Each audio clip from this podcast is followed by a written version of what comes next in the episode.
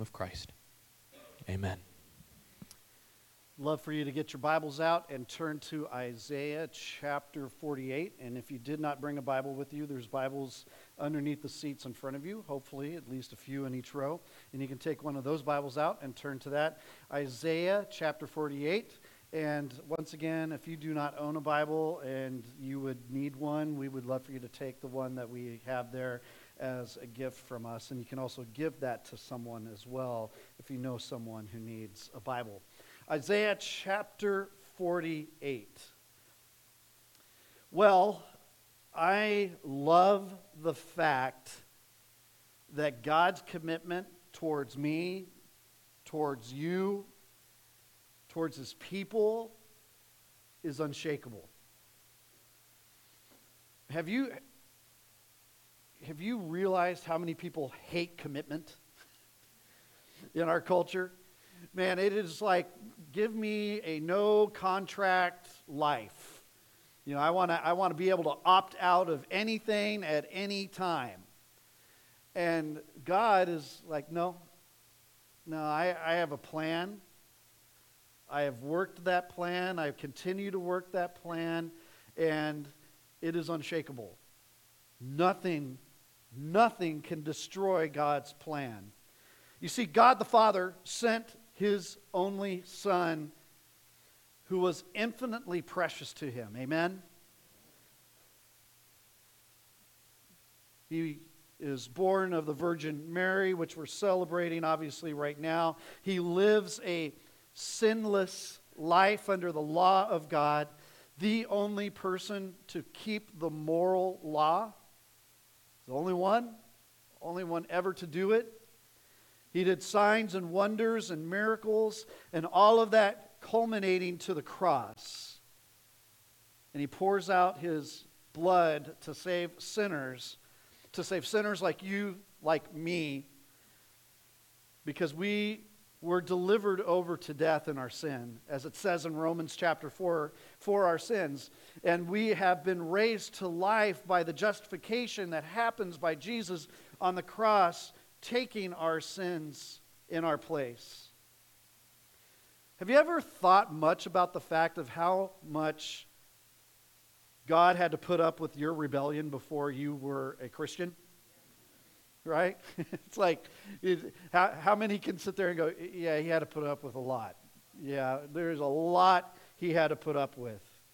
Innumerable, right? Innumerable offenses and slights and insults and acts of defiance, fits of selfishness, irritability, complaining, questioning him, words of blasphemy, words of unkindness, moments of, of stunning unbelief towards him.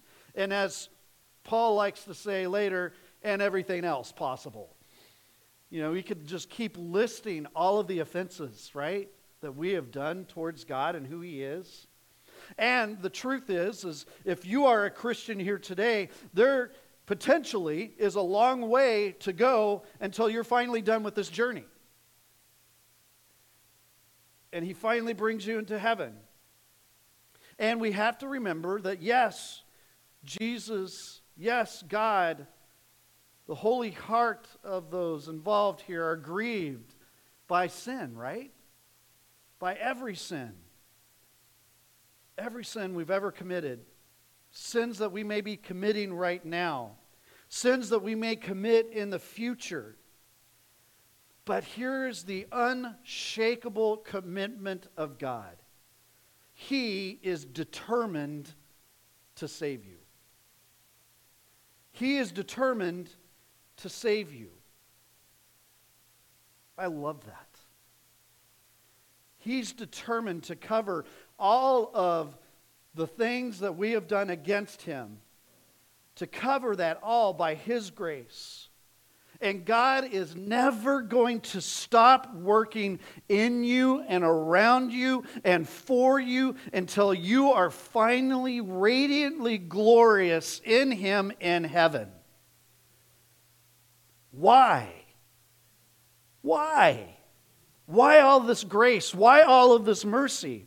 Well, the Bible gives us, obviously, many answers to that over the many pages and books and chapters and verses that are found within. But in our text in Isaiah chapter 48, it points to the greatest reason of all. The reason why God puts up with all of his people's stubborn defiance, the rebellion, the fact that our forehead, as we're going to read here, is like bronze and our necks are like iron, and we'll explain what that means. He puts up with all of that. The reason why, it's in verses 9 through 11 that we're going to look at in just a few moments. God puts up with all of that. He puts up with you, He puts up with me for His name's sake, for His own glory. That's why. That's why. And when we look at chapter 48, which for those of you who are new and visiting with us, and thank, thank, thank you for being with us. I, I love new people joining us and joining the journey together in faith and serving our Lord and Savior Jesus Christ and growing in Him. So if you're new here today, thank you for being here. Thank you for being here over the last few weeks. We've got a lot of new people in here. Thank you. And for those of you who have been here for the last about year now, we have been walking through this amazing book of Isaiah this whole time, this last year. And it's incredible, isn't it, how relevant this is to today? That's God's word for you. It's relevant for today. Now, some of you may sit there and go, I don't know if everything in there is relevant. I, I've been kind of pondering the idea of what if we as a church went through the book of Lamentations? Yeah, oh, I don't want to lament for a year. I don't, but when you go through those books and those things, you understand what, what's been building up and, and where God is moving his people all the way along. And, and it's just, you know, it's just so cool.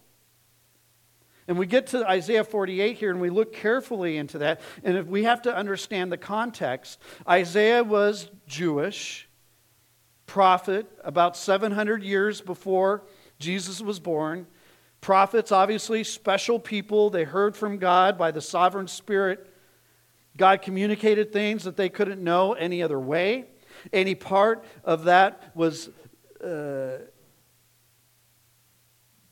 the part that's really interesting that most of us know is the ability to see the future.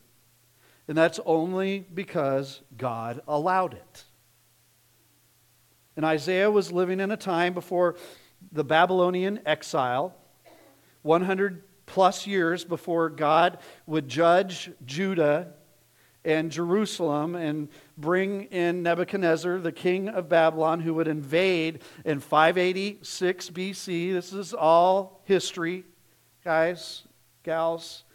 About 120 years after this is written, who would invade, they would destroy Jerusalem, destroy the walls, burn everything, every building, raze the temple, destroy it, burn it completely, and leave just a very small remnant of the Jewish people there in that land.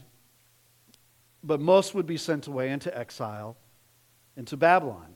And in the prophetic eye that Isaiah has, he looks beyond that time and he sees that God would raise up a man, and mentioned in Isaiah 48, not by name, but Cyrus the Great, and that has been mentioned before, and that Cyrus would then take out Babylon, destroy Babylon. Babylon would be destroyed, and the people of God were told they'll get to go back to the promised land.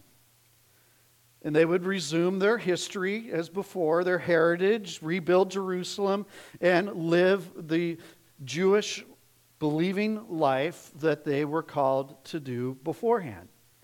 And Isaiah is seeing all of that in the future. And he's looking at what's about to come. And God, through the prophet Isaiah, laments about something once again wickedness and being stubborn. Let's start in verse 1, Isaiah 48. Hear this, O house of Jacob, who are named Israel and who came forth from the loins of Judah, who swore by the name of the Lord and invoked the God of Israel, but not in truth nor in righteousness. For they call themselves after the holy city and lean on the God of Israel, the Lord of hosts in his name. I declare the former things long ago, and they went forth from my mouth, and I proclaimed them. Suddenly I acted, and they came to pass. Because I know that you are obstinate, and your neck is an iron sinew, and your forehead bronze. Therefore I declared them to you long ago, before they took place. I proclaimed them to you, so that you would not say, My idol has done them and my graven image and my molten image have commanded them. You have heard, look at this, and you, will you not declare it? I proclaim to you new things from this time, even hidden things which you have not known. They are created now and not long ago, and before today you have not heard them, so that you will not say, Behold, I knew them. You have not heard, you have not known. Even from long ago, your ear has not been open, because I knew that you would deal very treacherously, and you have been called a rebel from birth. Well, let's backtrack a few verses there. Verse 1, that key word is here. Isaiah uses that verb 10 times in this section of Scripture. Also, verse 7, verse 8, verse 12, verse 14, verse 16, verse 20. And it's rendered in different words in the English announce, listen, proclaim, hear. He understands the heart of faith. You know what the heart of faith is? It's not rocket science. Listening to God. Hear. Hear, O Israel. A, a clear word from God is our only escape from the prison of ourselves, the prison of our culture, and into what is really truth. We are to hear and to do what then? Listen. Listen. Obey. But the centerpiece of the first two verses, when you look at it there, is really the last line of verse 1. Last line of verse 1 says, But not in truth or righteousness. The Jewish exiles were really God's people. Man, when you think about that, think about all the things God had done for this group of nobodies. They, they had a lot going for them as Isaiah says here, but something was wrong. Their profession of faith was, what does he say? It, it was not in truth or righteousness. They weren't really listening to God. Not with the follow through that reaches out for the implications of the gospel. They were, in the true sense of the word, nominal. They were not open to the surprising ways of God. They were limiting him to the narrowness of idols. The idols were predictable. The idols were locked inside an annual cycle of seasons and were a part of nature. But the transcendent creator, God, Yahweh, is free to do whatever he pleases. It says that in Psalm 115 3. God never acts out of character, so we need to understand some things. He never acts out of character, which means God will never act outside of the moral law that He has set. God will never say any part of the moral law that He has set is going to change. But He is free to do whatever He pleases within His character. And the, He cannot be controlled by who? Me. We want to so many times do what? We want to control God. And it's so simple God, give me this. God, answer my prayer this way. not your will be done, but my will be done on earth. The exact opposite of Jesus and what he had to say. But this is what is so beautiful about the fact that God is unshakable in his being, in his purpose, and in his plan. God cannot be defeated when his people don't live by real faith. God has everything figured out. And that's what the next two paragraphs that we read were about. God looks back in verses 3 through 5 at the former things. Every step along the way, He's been faithful to His promises. He's been faithful to His promises in what way? In spite of us. In, in spite of us, not because of us. And as, as God's blessings break down on us like a wave, we, we tend to think in terms of secondary causes at times, especially, you know, oh, God's blessing me because of my good sense and hard work. No, God's blessing you because He's God. And so many times, instead of seeing God everywhere in what He is doing, our perceptions fill the landscape with a life of idols. And why are we like this? Well, Isaiah walks right up to us. You can just picture it. He's walking right up to us. He's looking us in the eye, and he's like, I, I see the problem. You, you have a neck like iron. Your, your forehead is of brass. In other words, this is what, in our words today, this is what Isaiah would come up and say to us. You are an opinionated, self assured know it all. You have a problem with that? In other words, when we sing things like Praise God from whom all blessings flow, we don't really act like that. We praise God from whom all blessings flow because we did something good or we deserve it. And the real impact of praise God from whom all blessings flow should the impact should be wow, why is he doing anything to bless me?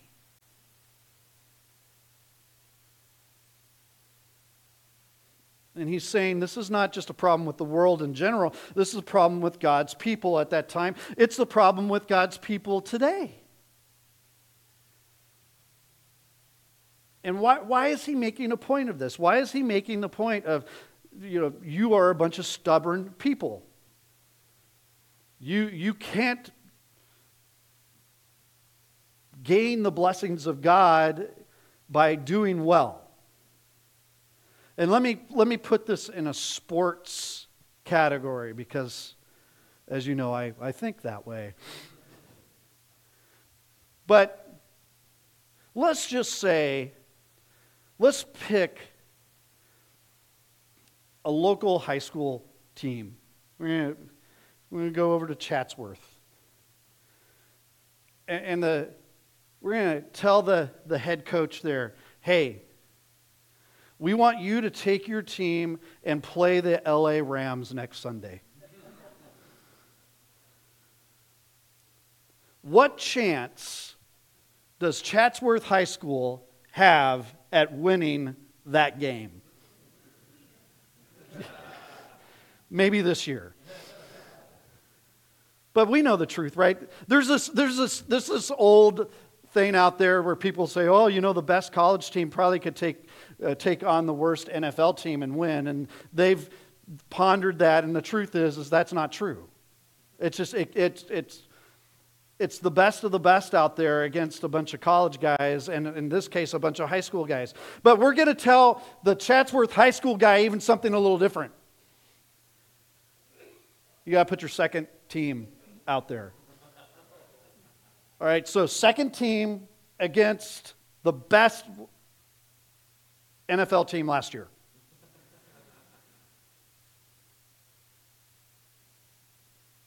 and he puts his team on the field, and they score the first touchdown. And there could only be one explanation it's not because of the players, it'd be because the coach was amazing. And he came up with a plan that no one saw, that no one understood. And that's God. He took a second bit group of slaves and made them the group of people that his son was born from. He took this group of people that were stubborn and through them the Savior of the world was born. It wouldn't be because of them, it would be because of Him. And that is God's strategy. God schedules great things for us, and then what does He do? He does them. He does them through us. And that's why we are compelled to say then, He is a great God. He is a great God. And that's the idea of the verses here. And then you go into 6 through 8, these new things, the future outpourings of grace. He's going to accomplish them in creative new ways that we cannot foresee. He intends to keep on surprising us because we can't be trusted with the full disclosure of his plans. Because if we have full disclosures of his plans, what, we, what do we do? Oh, I saw that coming. That's verse 7. And that's the way we are. We don't like uncertainty. We don't like to feel uh, helpless. And if we could see into the future, most of us would say, Yes, please. But would that be really good for us? What if God did tell us everything in advance? And what God has said, I've told you enough in my word of what is going to happen, what it's going to look like, what it's going to be. But if I told you everything, what would we do with it? Well, we wouldn't lean on him moment to moment then. We would take control. And Isaiah calls that our hearts that are bent towards rebellion in verse 8. So God tells us enough in advance here in the Bible so that we have something to hang our, our hands on and trust Him, but not so much that we can ignore Him along the way. What does Jesus say? Follow me. He still is leading us today. He is still leading us today. He keeps leading us along. Even when our thoughts treat him sometimes more like he's a problem than a joy. Why does God love us so much? Why does He put up with us so much? Verses 9 through 11. For the sake of my name, I delay my wrath, and for my praise, I restrain it for you, in order not to cut you off. Behold, I have refined you, but not as silver. I have tested you in the furnace of affliction. For my own sake, for my own sake, I will act. For how can my name be profaned? And my glory I will not give to another. And this is actually, I don't know if you see it with what we're doing here and reading here, but this is actually one of the greatest statements in Scripture. It reveals God's ultimate motive in all of his loving ways. He's put up with so much from Israel, he puts up so much from us. Even when he sent them into the refining fire of exile, he limited their affliction. What does Jesus say? That, you know, hey, uh, New Testament, never going to give us more than we can handle? Right? It's the same concept here. The ultimate reason why God treats us so well is for the sake of His own name. He will not give the glory of His grace to some sort of idol or moral logic. Our performance doesn't secure us in God's favor, but actually, our lousy performance is used to display His favor. I use a broken person like Scott Julian. God loves us for reasons that make sense only with the logic of God. God loves us with what seems to us like really, when you get it, when you get how much He loves us, you just go, I don't get it. It's just one thing after another that He, he loves me. I don't deserve this. And the whole idea of verses 9 through 11 then is that his mercy to sinners like us through Jesus Christ is what sets him apart from the idols. God is not a frustrated deity scratching his head as we checkmate one divine move after another. We grieve his heart, like I said before, but we do not defeat him. You can take all of our sins, everyone in this room, let's think about this. You can take all of our sins collectively, gather them together into one vast, stinking pile of garbage. And God goes, I will clean that. And not only does he say, I will clean that, he does.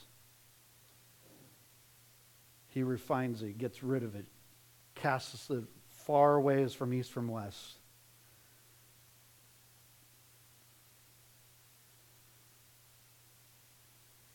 He has no need that we could satisfy. He is a personal vastness uh, who rejoices to give and out of his fullness we receive grace upon grace upon grace as it says in John 1:16. This gospel of Jesus Christ is the only message that is true in this world to the glory of God. Yes, God still confronts our sinfulness. And actually, that's one of the most striking features of Isaiah 48 is it's confrontational. Like I said, Isaiah is getting in your face and going, You are stubborn. You are sinful. You blow it. Wouldn't it be nice if more people actually said that to us instead of just try to coddle us and to, oh, you're wonderful? Yeah, No, you're not.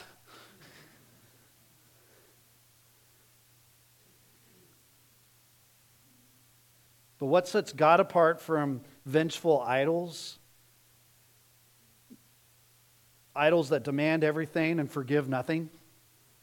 Is that the dying love of Christ for sinners who don't even listen to him very carefully, God will never give that glory away, whatever it takes, even death on a cross. He gives it freely. and it's all about achieving his purpose. Verses 12 through 16. L- listen to me, O Jacob, even Israel, who I called. I am he, I am the first, I am the last. Surely my hand founded the earth, and my right hand spread out over the heavens. When I call to them, they stand together. Assemble, all of you, and listen. Who among them has declared these things? The Lord loves him. He will carry out his good pleasure on Babylon, and his arm will be against the Chaldeans. I, even I, have spoken. Indeed, I have called him. I have brought him, and he will make his ways successful. Come near to me. Listen to this.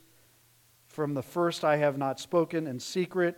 From the time it took place, I was there and now the Lord God has sent me and his Spirit. In this section of scriptures is the second time that God has called himself the first and the last, the Alpha and the Omega. He was there at the beginning of history, he's there at the end. And where is he in between? He's there. He's orchestrating history for his own purposes, for his own glory. We've seen that already. Who is the person, though, that is speaking here? Well, the easy answer would be Isaiah, but Isaiah doesn't really talk about himself that way. He doesn't call himself anointed with the Spirit, covered with the Spirit. That's not something he does. This is the language of what? The Messiah.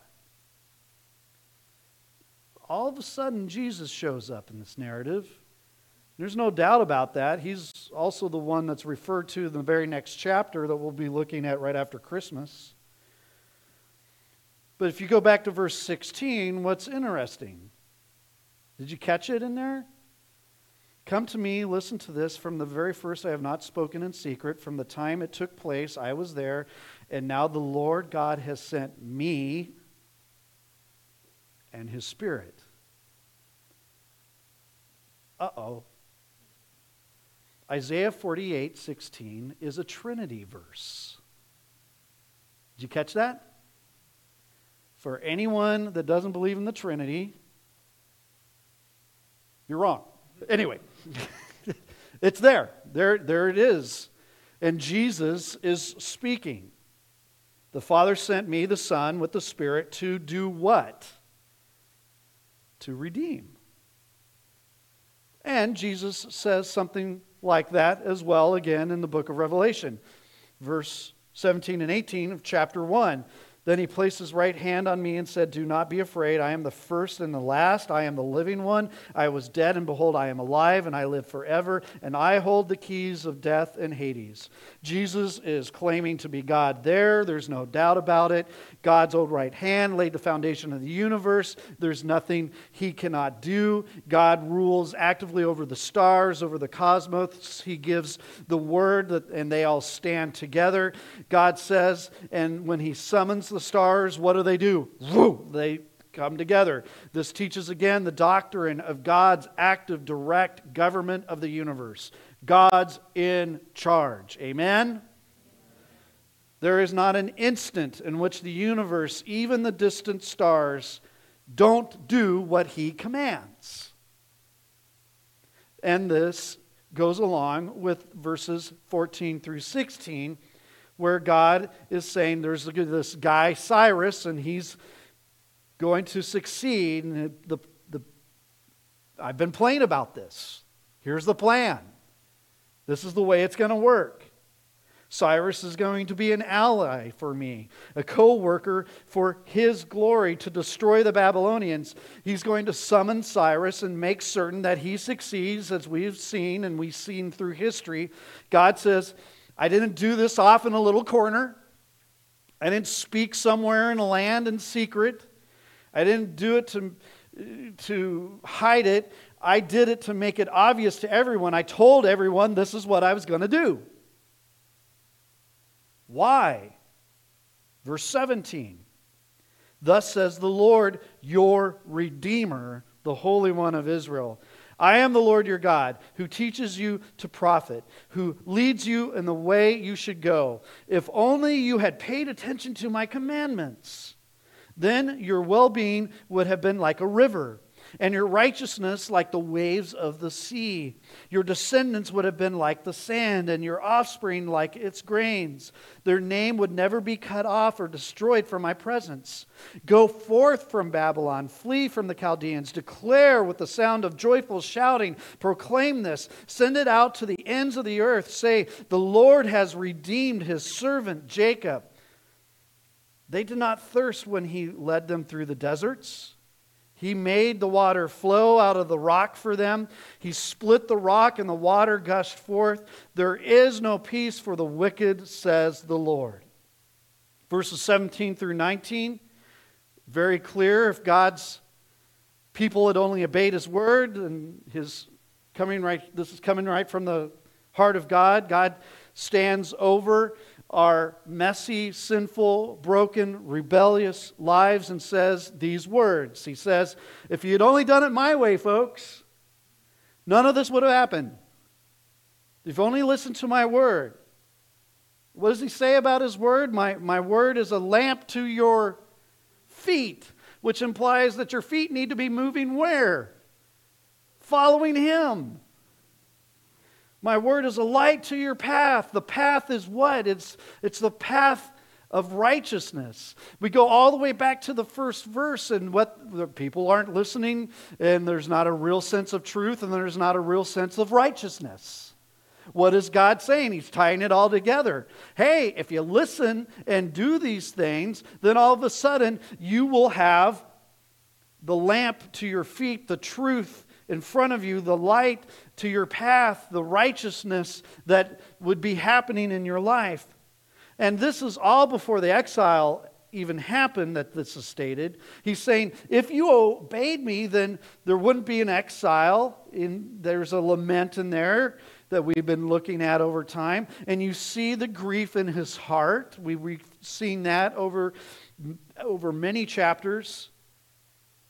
If you'd only had done this. And, it, and it's, it's the same picture that we see with Jesus. He, look, he looks over Jerusalem, tears coming down from his face. How often I've longed to gather your children together as a hen gathers her chicks under her wings, but you were not willing. You stubborn know it alls. Behold, your house is left desolate. And the lament and what God is saying in verses 19, 17 through 19, you know what? There's a reason our lives are miserable at so many times. We don't obey God's word. And what I'm thankful for when we celebrate Christmas, I am thankful that God sent someone who did follow his word. And we are celebrating that. Jesus. Jesus took God's law and lived it out perfectly. Won a righteousness that only He could give us as a gift. He heeded God's law and obeyed it and fulfilled it. And so he is the Redeemer. And he leads his people to flee from Babylon. And these are the applications that we see along the way here. I think, first of all, all of us need to plead with God to change our hearts rearrange our priority structure so it becomes like God's priority structure. We need to be saying to God continually, God, change my heart so that I esteem your glory above everything else in my life. Change my heart, O oh God. Does that sound familiar? Change me. Help me understand you Help me understand your glory. Change my priority structure. Help me to love your glory and live for your glory and delight in your glory above everything else. And as a part of that, I am pleading with any of you personally today that are in this room that may be in some way on the outside looking in someone who has not said, Yes, I will follow Jesus. I believe that Jesus is the Son of God and I am living my life for Him. You know, let's just face it, those of you in this room today, you know if you're redeemed or not by what God's Word says, even by the little amount of what we've taught here today. And you may at times feel like, how do I know I've been forgiven? How can I know that I'm going to heaven? Well, God brought you here today, hopefully, I believe, to hear the gospel. And you, I believe, have heard enough this morning to know how to be saved. God sent his son to die for sinners like you, for like me. Trust in him, believe in him, Flee to him. Look to him. Let him save you. You cannot do it yourself. And many of us have been professionals for years of trying to save ourselves. He will never let you go until you are at last in heaven, and He still won't let you go there. Flee to Christ. And this is also one section, this section of Scripture is the last time Babylon will be openly mentioned in the book of Isaiah. It's referred to in some other places, but we're told here to do what? Leave Babylon. Flee from it, right? Is that what it says? Last time I checked? It says it at other places as well. But why do we flee from Babylon? To not share in the plagues and the judgments that come to that lifestyle, to that land. Come out, be separate, so you don't share in the plagues. James 4 4 says it this way for us who are living today You adulterous people, don't you know that friendship with the world is hatred towards God? Anyone who chooses to be a friend of the world becomes an enemy of God. We cannot live for the pleasures, the food, the drink, the fun, the hobbies, the money, or the power. We can't live for that. If you live for those things, those are what we've been looking at the last few weeks. If we live for those things, those things are idols. We need to thank God for what He has provided. Thank God for everything that has been given to us in life. But what has everything been given to us in life for? It's a word that starts with an S, and it's a word that isn't used in our culture anymore at all stewardship. I am called to steward, to be the person that God uses to have these resources to take care of family, help friends and neighbors and church, all for the glory of God. I am to steward everything for the glory of God. And it's pretty easy to see when people don't steward things well. We see that in the New Testament. They bury treasures, they try to gain treasures, more and more treasures, without actually benefiting the Lord's work in those things, right? I mean, it's, it's pretty easy to catch that stuff, even in our culture. So thank God for what He has given, but we don't live for them, we use them for His glory. Another thought here that I see is okay, God, every day, it's not just change my heart, but it's soften my heart. God, you know, I, I, think, I think many of us need to say this quite often God, I'm stubborn. I'm stubborn towards you. I have a neck of iron. I've been proving that for years. Would you please soften me? Soften my heart. Help me yield to your word. In verses 17 through 18, once again, what, is it, what does it say there? Thus says the Lord, your Redeemer, the Holy One of Israel I am the Lord your God, who teaches you to profit, who leads you in the way you should go. If only you had paid attention to my commandments, then your well being would have been like a river, and your righteousness like the waves of the sea. Uh, we need to hear that over and over in our heads. Hear God saying that to us. Uh, are we are we in His Word every day? Seriously, when we get up in the morning, are we opening our day with Scripture and are we listening to God? Because what is He saying there? If you only listen to me, then you wouldn't be having the things going on right now that you have going on right now. If you only obeyed my commands, you wouldn't have the afflictions you're experiencing. You wouldn't have to go through all of this. And I think many of us would be very much truthful with others in saying that a lot of the misery in our lives comes from not listening to God's word, and we have heaped coals upon ourselves. And as I would say, yeah, I'm a professional guy that blows it. But that also leads to the next thing. I am so thankful for his patience.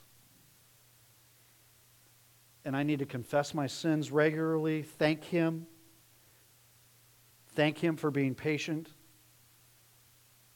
And I look forward to the day where I am better, and hopefully that's every single day. I'm better at not sharing his glory with another because we can't. But I'm going to serve him with all my heart, all my soul, all my mind, all my strength, right? Because he's already said, I'm not going to share my glory with another, but I'm going to save you. I'm going to save you in such a way that you'll be swimming in a sea of glory and righteousness. And that's wonderful news.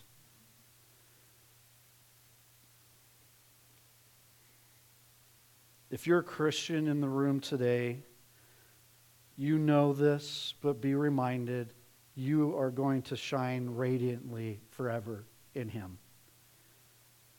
And the light you'll see in that place, it will all be the glory of God through Christ. There is no need for the sun because the glory of God shows all around.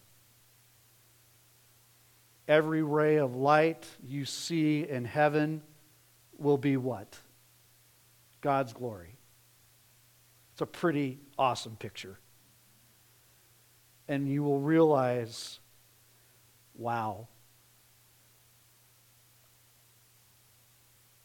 Wow. I am saved. I am saved in a way that He was glorified. He humbled me, and it's all for God's glory alone. And if you are here today and you do not know the Lord yet, you can, in a matter of seconds, change the reality to go from unsaved to saved. And that blows my mind. It is not a 22 step process. It's one. Believe. Believe in me. Believe in me, and I will forgive your sins. And you will be with me, and I will hold on to you, and that love will be unshakable. We can't shake God. He pursues us, keeps us, protects us, and gives us life, all for His glory. Amen? Let's pray together. Lord, I thank you for.